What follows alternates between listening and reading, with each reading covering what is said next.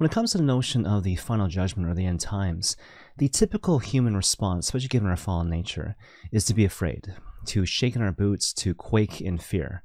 Which kind of begs the question, though, is that actually appropriate, right? So, even though that is actually the natural and typical human response against the reality of the final judgment, the end times, is God actually calling us to respond in that particular way? Well, perhaps this suggests that the Lord actually calls us to not be afraid. And we find this specifically in the Gospel of Luke, chapter 12.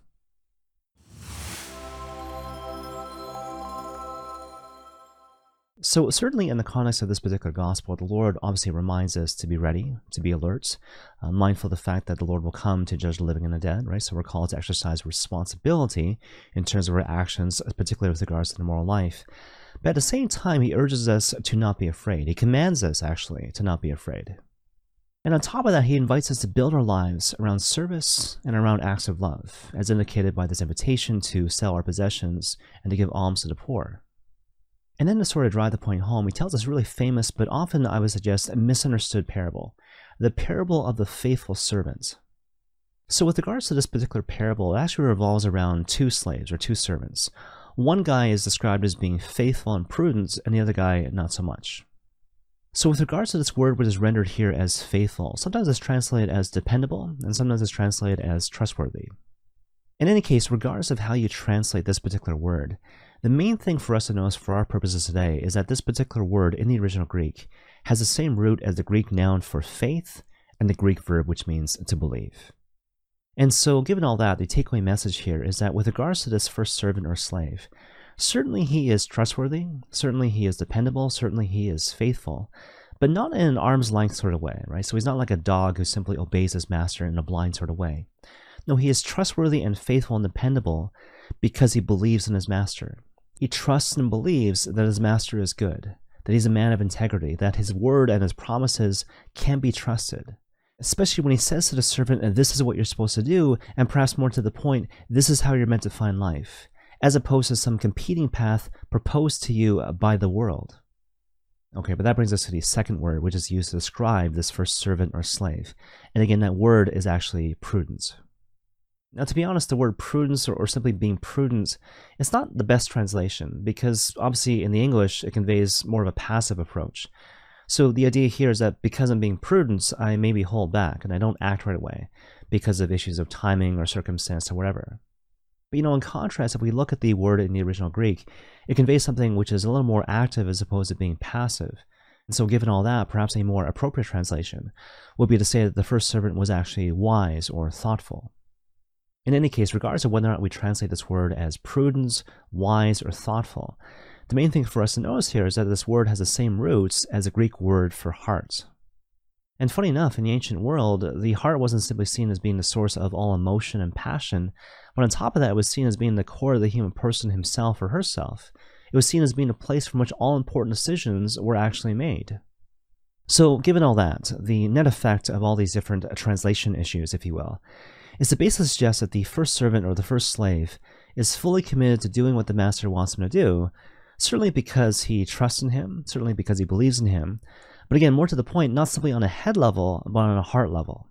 As a result of which the gospel says that this first slave gives to his fellow servants the appropriate amount of food at the appropriate time. In other words, because he's such a firm believer in his master and what his master is all about, he is therefore able to make this habitual and sincere gift of himself to his fellow slaves, mindful of the fact that he's not better than his fellow slaves, and mindful of the fact that he's simply acting in a stance of stewardship, simply giving to these people that which he has freely received. Okay, but that brings us, of course, to the second servant or the second slave. And obviously, in contrast to the first slave, the second guy is not faithful and he's not prudent. But instead, what we hear is that he beats his fellow slaves and he goes forth to eat and drink and otherwise get drunk. Now, in light of everything we've just said about the first servant or the first slave, perhaps we might now have some insight as to what the real problem is when it comes to the second guy. Because if you read between the lines, basically the main problem with regards to the second guy is not so much his bad behavior, although his behavior is certainly symptomatic of something, but rather his underlying problem is that actually he doesn't really trust in his master. He doesn't really believe that his master is good. And perhaps more to the point, he doesn't really believe when his master says that the way to find life, the way to find the abundance of life that you're looking for, is to make a habitual and sincere gift of yourself out of love, love for God, and love for other people. And of course, because this guy lacks a fundamental sense of trust and faith and belief in his master, he seeks to find life in other ways, apart from the way of the gift of oneself. And so he tries to go the way of vanity and pride, trying to elevate himself above his fellow slaves, trying to beat his fellow slaves. And on top of that, he tries to find life by way of sensuality, you know, hence the image of, again, eating, drinking, and getting drunk.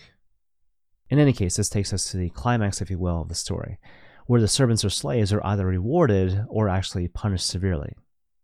Now, with regards to the first servant, who again is faithful and prudent, the master says to him, Look, now I will put you in charge of all my possessions. Now, on the face of it, that might sound like kind of a strange reward, but I, I, think it's actually a subtle allusion to the parable of the prodigal son, which of course you find in the Gospel of Luke, chapter 15. So basically, in the context of the prodigal son story, there's this father who has two sons. One's younger and one's older. The younger one goes to the father and says, Give me the share of the property owed unto me, which he receives and subsequently loses in loose living, prostitutes, and whatnot. Then he comes home, is received with great mercy and compassion by his father. But then his brother hears about this and he's really upset, right? And so basically he says to his father, Look, I've slaved for you all these years, and you've never given me, my friends, even a young goat to celebrate. But now the son of yours has come back, and you've killed the fatted calf uh, to give to him and, and to celebrate with the general populace. And so he refuses to go into the party. In response to which the father says what? Well, certainly he invites his elder son to join the party and urges him to recognize this is meant to be a cause of great celebration, the return of my son and your brother. But before that, he says something really interesting. So, what he says is, Son, you are always with me, and more to the point, all that is mine is yours. So again, shades of today's gospel, right? I will give you now a share in my possessions. And you see, the point that's being made in both these different stories is that the reward for living a good life, the reward for living a life of love, where you habitually, again, give a sincere gift of yourself to God and other people, is not something like a goat or even a whole collection of goats. The reward is built into the life itself. Because the reality is I want to make a firm decision to build my life around the pursuit of love, well, then I'm actually sharing in God's blessed life because who is God at the end of the day? God is love itself. You see, hold that thought for a sec and turn now to the second servant or the second slave and realize what his punishment actually is. His punishment is that he's torn to pieces. Now, when you hear that, it sounds like really terrifying and harsh, right? But you got to realize it's, it's kind of a metaphor in a certain sense. And more to the point, I think, again, it's a subtle allusion to the parable of the prodigal son. And so again, go back to the very beginning of that story, right? And so in the immediate aftermath of having received, again, the share of the property owed to him, what happens to the younger son? What we hear is that he loses his share of the property in dissolute living, prostitutes and whatnot, right? But what's interesting is that in the original Greek, what we hear actually is that his essence is dissipated. And so the moment he separates himself from God, who is the principle of life itself, his essence is dissipated. In other words, he, he's torn to pieces. And so, given all that, the takeaway message, if you will, is that if you choose to build your life not so much around love, but rather around things like, again, vanity, pride, and sensuality, the punishment is not so much some external thing as opposed to something built into that life. Because the punishment is that you won't be happy. And the reason why you won't be happy is because, yeah, you're separated from God, who is the principle of life itself, but also because you're not living a life of perfect integrity. And there's something that our hearts long for is to live a life of perfect integrity. And when you don't have that, what does it feel like? It feels like your essence is dissipated, and it feels like you've been cut to pieces. So basically, if you pull all this different stuff together, certainly the Lord is affirming the reality of the final judgment and the end times, which makes sense, right? Our choices have meaning, our decisions have meaning, our lives have meaning, and we wouldn't have it any other way, to be honest. But on top of that, and kind of more to the point, the Lord urges us to not be afraid, to not be afraid, and, and to trust and believe that if we actually focus on becoming persons of love, everything will be fine, right? Because at the end of the day, that's the end goal. Because if we truly become persons of love, persons of a sacrificial love, where we build our lives again around a habitual and sincere gift of ourselves, we will actually become like God. God, who again is love itself. And may God bless you all.